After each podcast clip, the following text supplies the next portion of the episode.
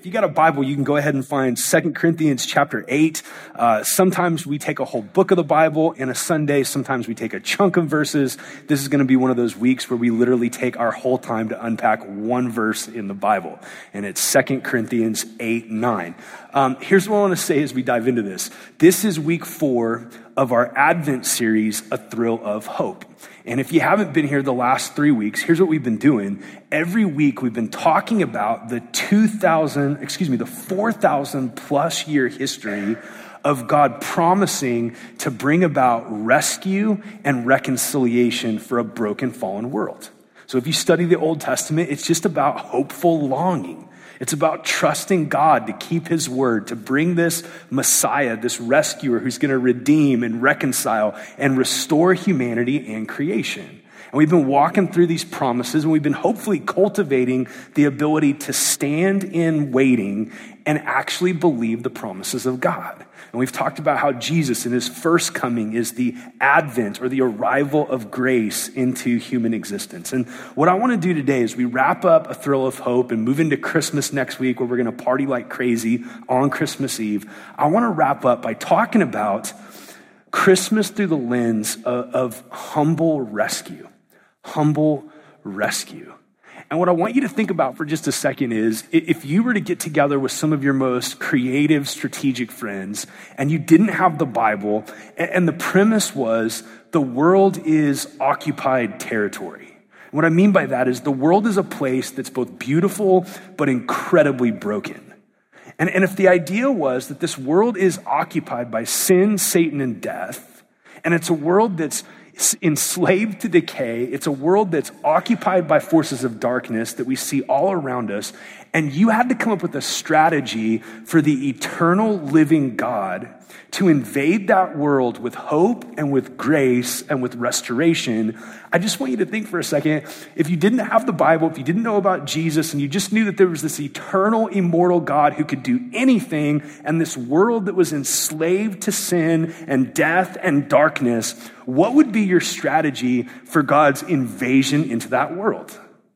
And I think like if I was to do that and I didn't have the Bible and I was just to whiteboard that thing out, I think my strategy would be something akin to like a shock and awe campaign. Right? It would be big, it would be bold, it would be crazy. Um, it would be something kind of like Raiders of the Lost Ark where they open it up and the bad guys' faces get melted off. It would be it would be a display of God's power and all of the angels and his face shining and his voice thundering, and all of the nations would see, and it would be God flexing on evil. Now, here's what's interesting about that.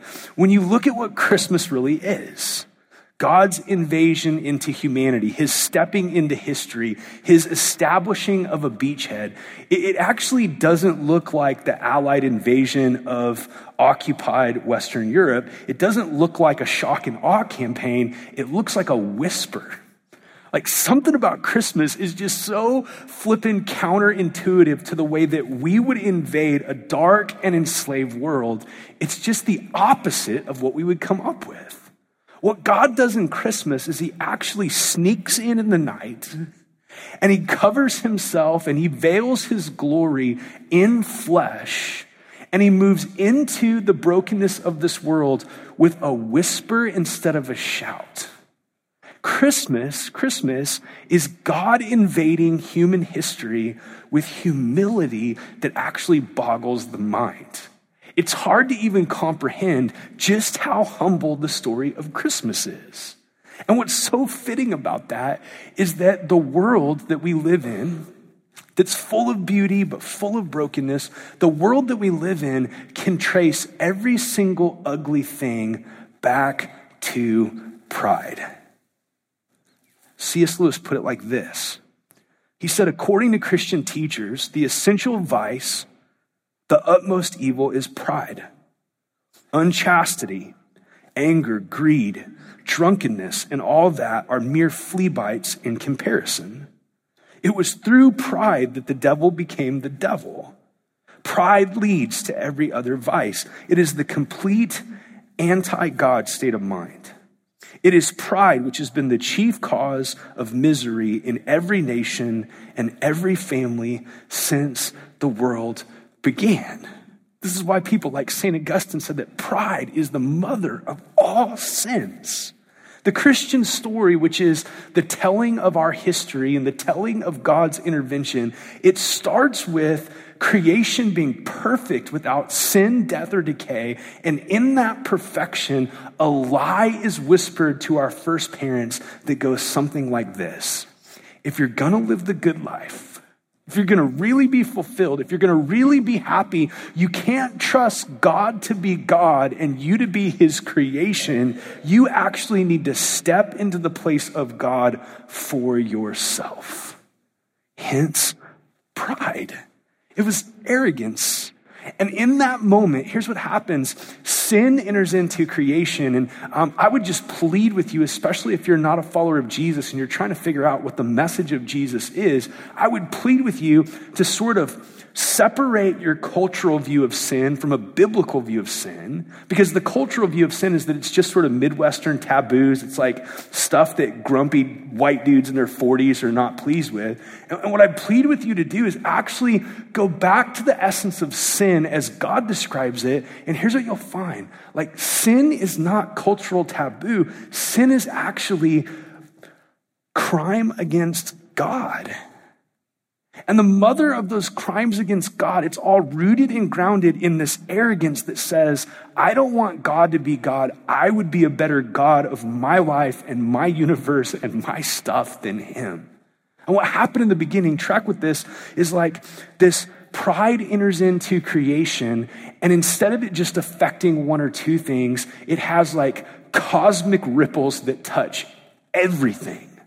Pride leads out into sinful decay on every level. Man's relationship with God breaks. Man's relationship with man breaks.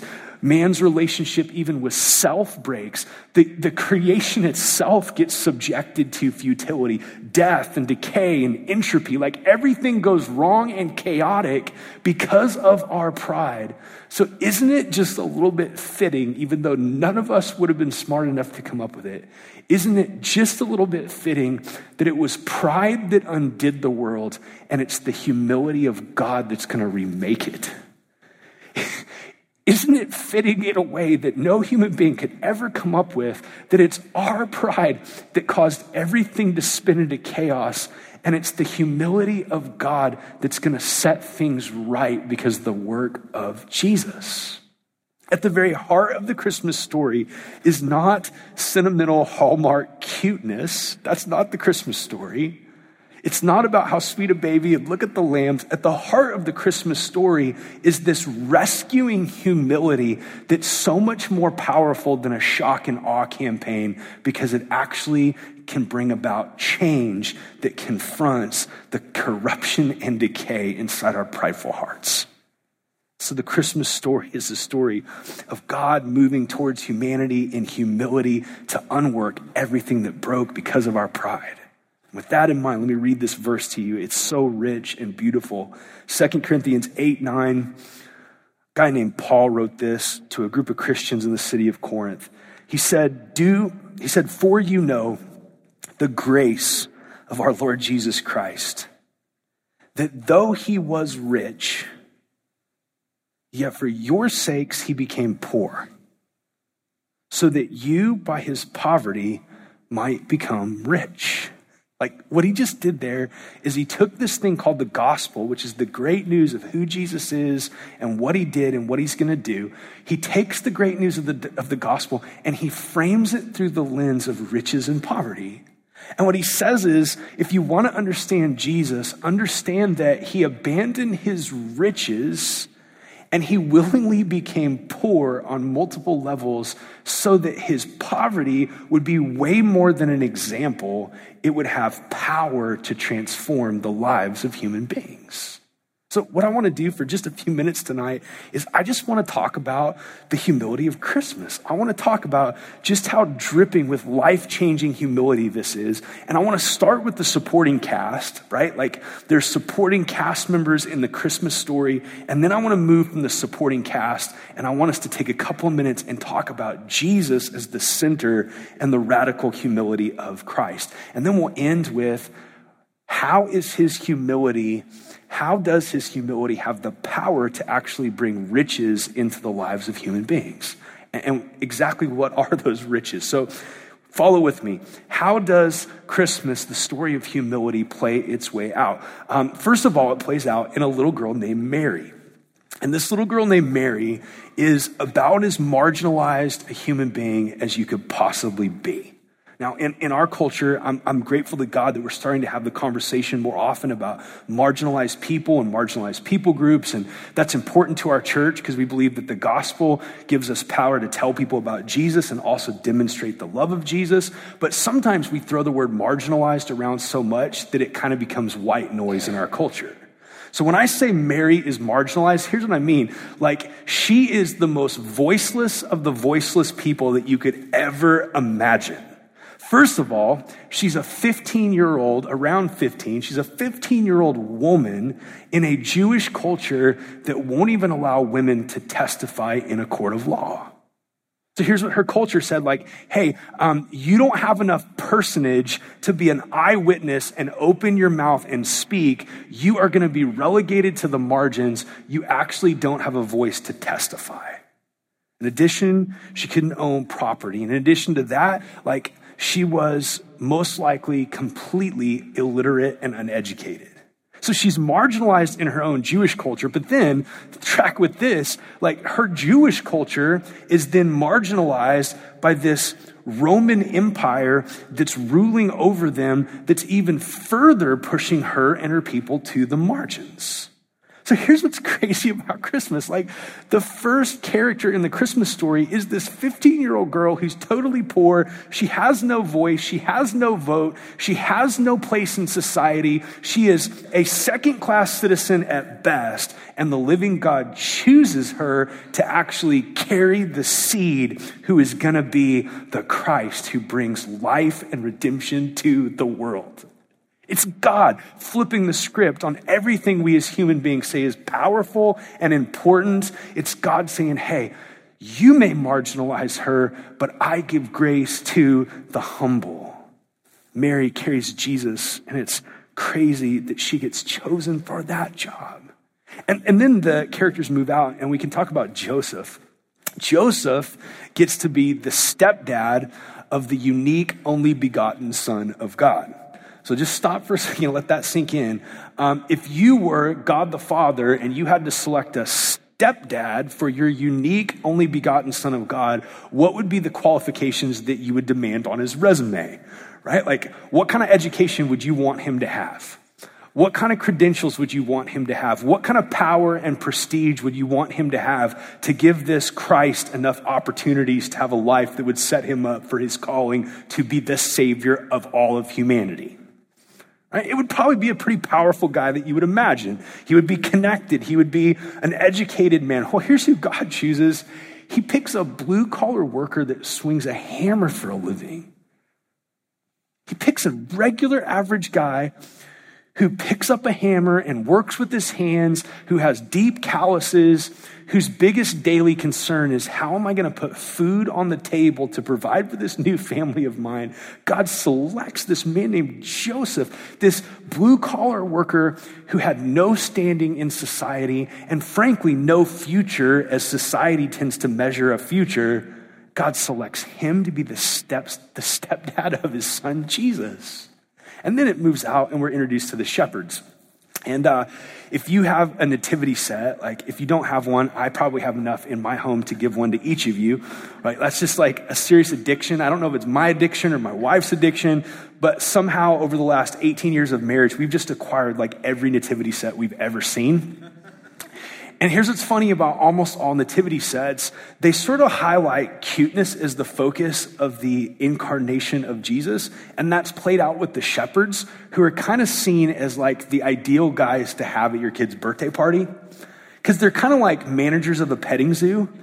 So you kind of imagine a shepherd, like he would show up for your kid's birthday party and he would have a lamb in his hand and he would make balloon animals and it would be awesome because he would totally get down on his hands and knees and play with your kids. And it would be sweet and it would be cute and it would be wonderful. And of course, you want the shepherds there at a party because they're a great time.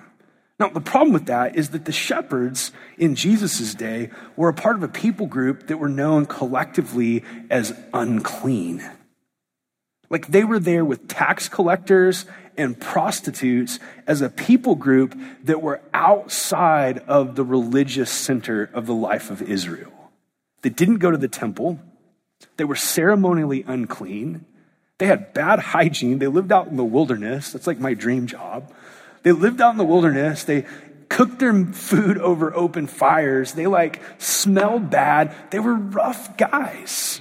And if you've ever hung out with friends that are like real oil patch roughnecks, I'm not talking about guys that have office jobs. We're not talking about the regular guy working at Devon and Chesapeake. I'm talking about a guy that lives in the oil patch, that's working on a rig out at sea, or that's constantly out in the field. You kind of might have an idea of what these shepherds were like. Because those guys tend to be the kind of dudes that they're pretty rough around the edges. They live their lives in a rough way. They live their lives outside. They live their lives in a way that might not be considered by most church folk to be acceptable. Uh, most of my friends that work in the oil patch can sort of weave tapestries of profanity that, that are almost impressive. Like, I had no idea you could use a cuss word to be a noun and a verb and an adjective all in one sentence. That's like, I'm not saying you should do it, but I am saying, like, that's kind of Shakespearean the way that you're working with language. That was the shepherds. And here's what God does He picks this 15 year old peasant girl to be a part of the story. He picks this blue collar worker named Joseph to be a part of the story. And then he announces the birth of Jesus, his son, the king, to a group of rough shepherds that wouldn't have been accepted in the temple. They get to be a part of the story.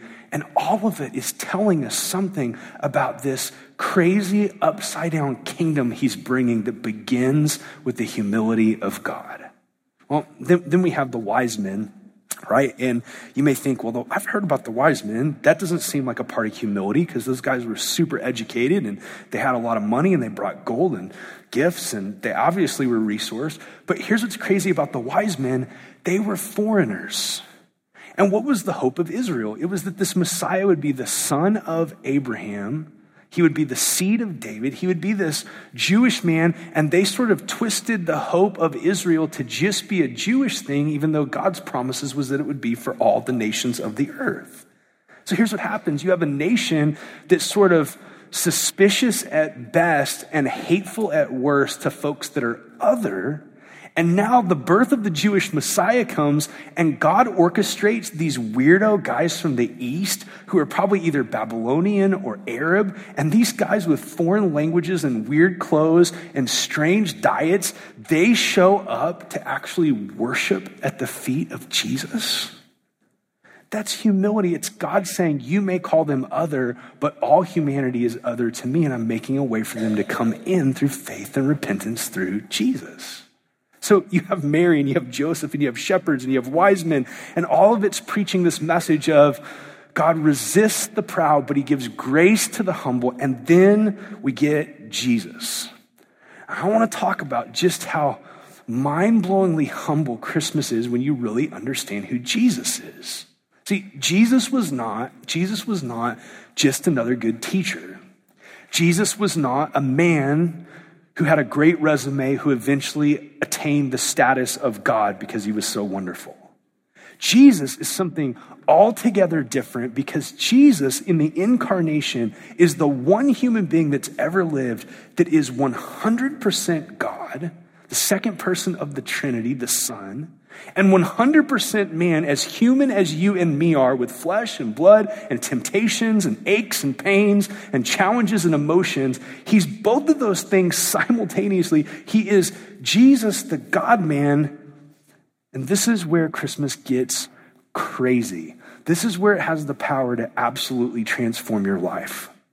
Philippians chapter 2, starting in verse 5, says this Have this mind among yourselves which is yours in Christ Jesus, who, though he was in the form of God, the second person of the Trinity, equal with the Father, equal with the Spirit, not three gods, one God in three persons, eternally existing in equality and love and deference and love and fellowship. Though he existed in the form of God, listen to this, he did not count equality with God as a thing to be grasped but he made himself nothing, taking the form of a servant, being born in the likeness of men, and being found in human form, he humbled himself by becoming obedient to the point of death, even death on a cross. Remember, we said at the beginning, 2 Corinthians 8 9, that he who was rich became poor that he might make us who are poor rich. That's what Paul's saying in Philippians. He empties himself. He leaves heaven. He takes on flesh. And, and here's how he demonstrates crazy, rescuing, redeeming humility. I'll give you a few ways. First of all, it's humility in the fact that he was willing to take on flesh and become a human. God is spirit. Here's what Jesus does it's crazy. The Son of God, who the Bible describes as the Word, and that just means he's like, he's like um, the perfection of the will and the desire of God. He's the power of God. He is God. The word that spoke the entire world into existence, that said, let there be light, and there was light, let there be matter, and there was matter. He takes on flesh. This is crazy. And he grows from a little, he grows from a little tiny fetus in Mary's womb to the day of delivery, and he passes through her birth canal, and he's born like all of us with blood and water. And then, the one who holds the entire universe together by the word of his power, he gets his nourishment by nursing at his mother's breast. And the one who is without sin, who's going to take our place on the cross, He's so humble in his humanity, he actually depends upon his mom and his dad to change his diapers and keep him clean. And where is he born? He's not born in a palace. He's not even born in a hospital. He's born in a manger. And again, we think as Americans, nativity set, mangers are great. I would love to go to a vacation in a manger. The truth is, a manger is just another fun way to say barn or stable. In Bethlehem, a manger would have usually been somewhat like a cave that animals were kept in to protect them from predators. It, it would have been full of animal waste, poop, and pee on the ground. It would have stunk. There would have been flies buzzing around. And the Son of God is born not in a palace, not in a hospital, not even a house. He's born in a humble, lowly manger and he's surrounded by stinking animals. Martin Luther put it like this in a great Christmas sermon he preached. He said, Do you know what staples smell like? Do you know what that family would have smelled like after the birth when they went into the city? If they were standing next to you, how would you have felt about them and regarded them? Well, we probably would have like crossed over to the other side of the street to get away from them. Crazy humility. The King of Kings, the Lord of Lords, the Son of God, he's born of a virgin in a manger, takes on flesh, and then he not only is born in humility, but he lives a life of humility. Jesus' earliest memories would have been his family being refugees in the land of Egypt. I don't know about you guys, but I'm having a real hard time knowing how to even engage what's happening in Syria other than just praying. Like, what do we do? How do we help? It's so devastating and awful to see these families with little babies fleeing for their lives and to hear stories of people trying to resettle, to just hear about how violence is devastating entire communities. Well, Jesus, Jesus was like one of those little kids that you see on television. His family fled from his hometown and they left all the way to Egypt to try to carve out a life for themselves while this guy named Herod was looking to kill Jesus. And then Jesus does really crazy, humble things for the God man to do. Like he grows and learns. I don't even know how that is possible. He does. He grows and learns. He submits and obeys his sinful parents that he's going to have to die for. He submits to them. He endures all the difficulties of being a young boy going through puberty and having hormones. Jesus goes through that. He learns a trade and works a job. He, he goes to the age of 30 without even preaching a sermon. He's just living in obscurity. He's tempted in all the ways that we're tempted. He's ultimately rejected by his family, rejected by his best friends, and even rejected by the very nation he came to rescue. He's born in humility, he lives in humility. His life was a hard life. Isaiah the prophet, about 700 years before the birth of Jesus, said that he was a man of sorrows and acquainted with grief. He lived a really hard, humble life. And this leads us to the third thing Jesus was born in humility and he lived in humility, but he was born and he lived in humility so that he could die in humility. And I just say to those of you that are my friends that are not followers of Jesus and you're trying to ask questions, and this is a safe church for you to do that, I would just say to you, it's tempting to try to say, like, I love the Christmas Jesus because that's inspirational, but I just don't get, I don't get the Good Friday Jesus, and I don't know if I can believe in the resurrection Easter Jesus.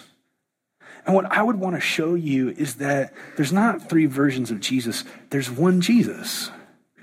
And, and his birth was a birth that was a part of this crazy, eternal, prehistory plan for redemption and reconciliation to happen through his death.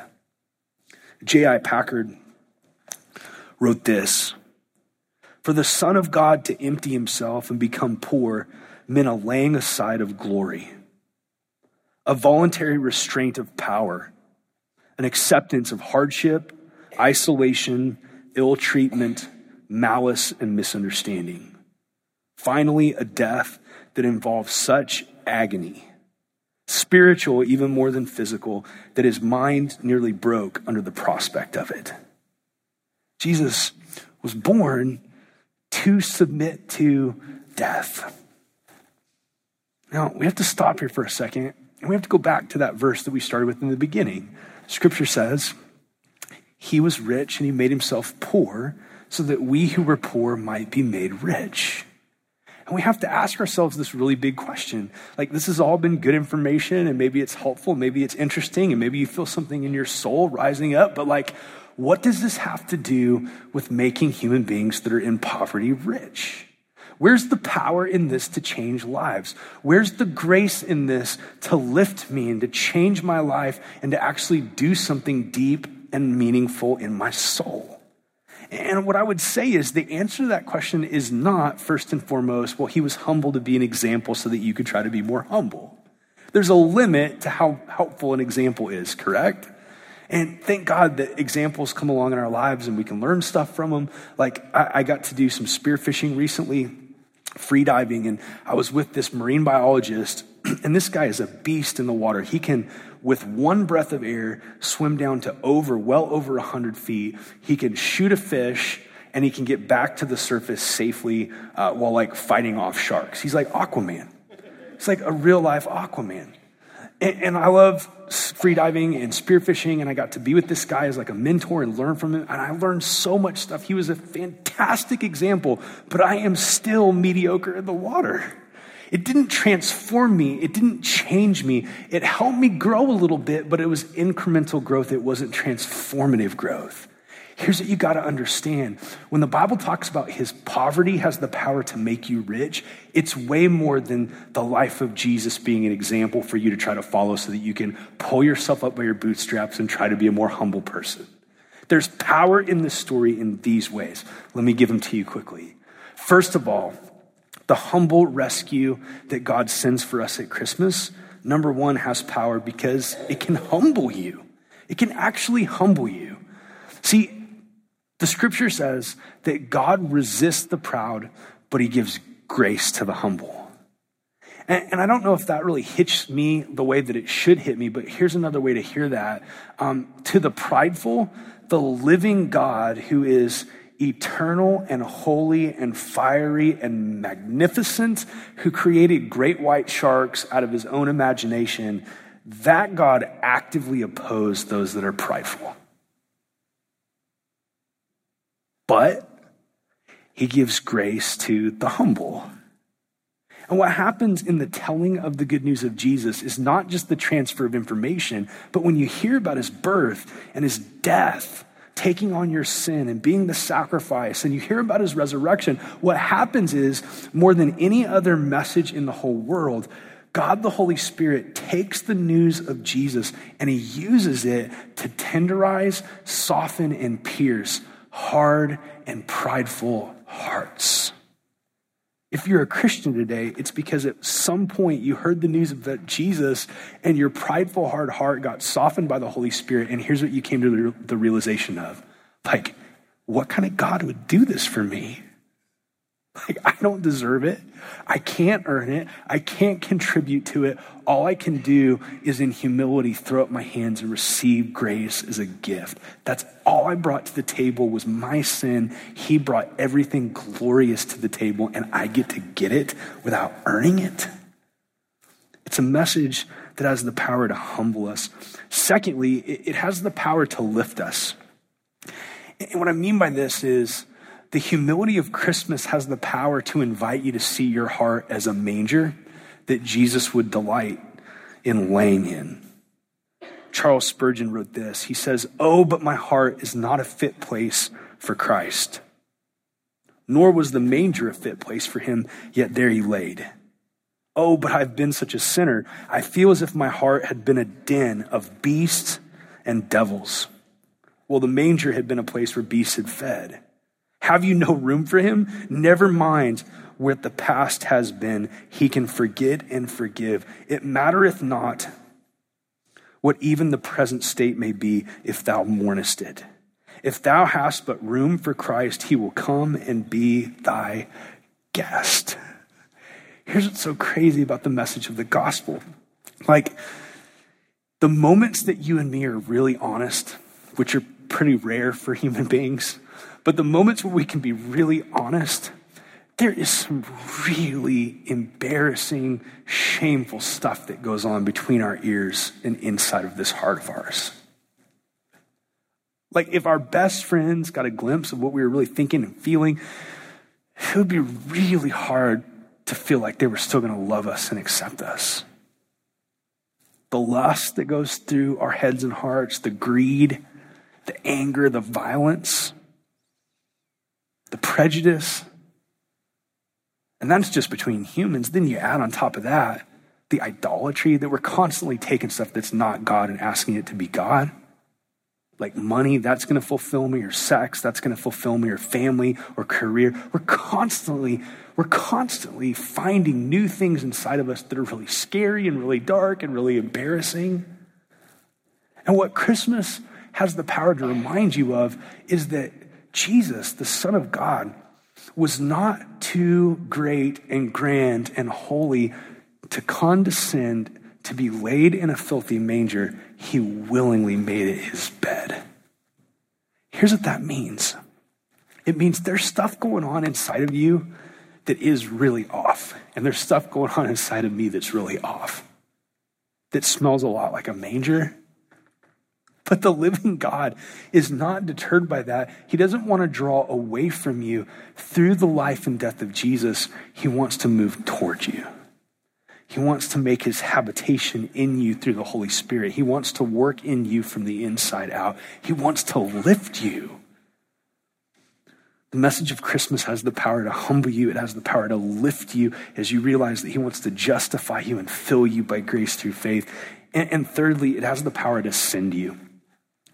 Christmas has the grace to send you because Christmas is the story of a God who is the first and best and last true missionary. He's the God that had a country known as heaven. And I don't know a whole lot about what it's like, but I know it's not like earth.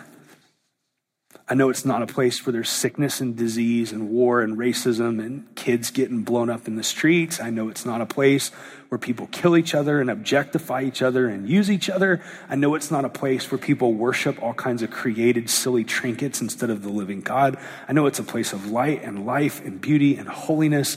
I know it's a place that's glorious and beautiful. And here's what Jesus does He totally leaves it to come and be a missionary to earth. It's crazy. He comes here to learn our language, to learn the culture of the people he was going to reach, like a missionary, to be close to them, to be around them, to spend time with them.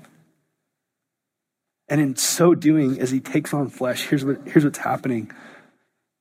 That idea that there's those kind of people and then there's my kind of people, it gets blown up by Christmas. Tim Keller puts it really well. He says, Christmas is the end of snobbishness. It's the end of thinking, oh, that kind of person. Because to somebody, there's a those people to you. Uh, you might not admit it out loud. You certainly wouldn't put it on social media, but there's somebody, there's some group in our city, you would say, oh, those are those people. And you're those people to somebody, but the message of Christmas is this you're not those people to the living God. He came towards you and me through Christmas to draw near to us, to bring redemption and life and hope to people that were hopeless. What that means is, what that means is, you might be those people out there to somebody else, but you're not those people to Jesus. And that invites us to be a going people because we have a going God. Finally, I'll end with this. Where's the power to make you rich? Well, it's this awesome gospel message that humbles you and then it lifts you with hope and with life. And then it sends you out with love for others as you realize what God's done for you. And then lastly, I'll say this the humble message of Christmas is the answer to the problem of suffering and evil in the world. It's the answer to suffering and evil in the world. Without Christmas, the horrors of this world would lead me to a few different conclusions without Christmas. The first conclusion might be this world has so much evil that if there is a God, he's either harsh and all powerful or he's weak and he's kind.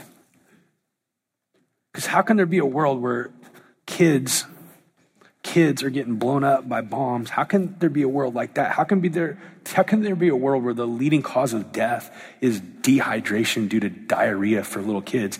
How can there be a world that malaria wipes out millions of folks on this planet when there's medications that can deal with it? How can there be a world that's so jacked up? Where we abuse and murder and objectify and, and tsunamis, like it's not just what we do to each other, it's creation itself is jacked up. People get wiped out by hurricanes and tornadoes and earthquakes. So if it wasn't for Christmas, I would think, okay, maybe there's a God that's really powerful, but he doesn't really care about us.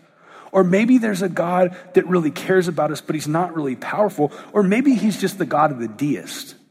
Like, and what I mean by that, deists just believe that, yeah, there's a God. He's the uncaused cause. He created everything, but then he just sort of pitched it all out into space and said, good luck. He's not involved. He's not here. He's not active.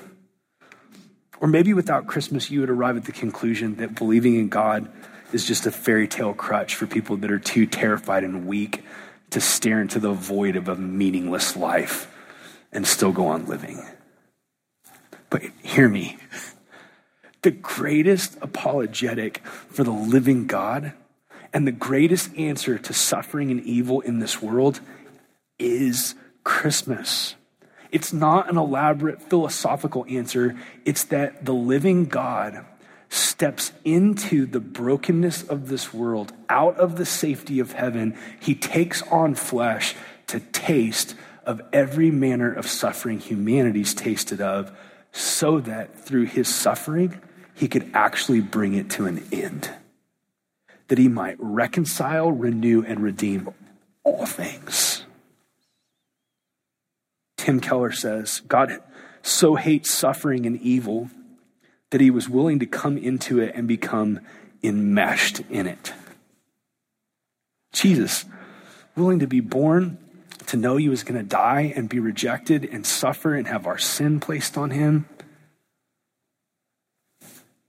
It's the great answer to the evil of this world. And now he's working through this message and through his church to bring reconciliation and redemption. And he will ultimately one day even bring renewal of all things where every tear is wiped away. And all that's possible because he came. I wouldn't want to worship and love a God that refused to live his, to leave his gated neighborhood.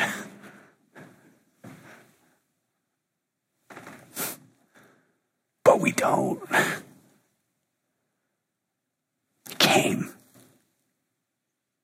He left a really good neighborhood, heaven, for a really bad neighborhood, earth. He did it out of love.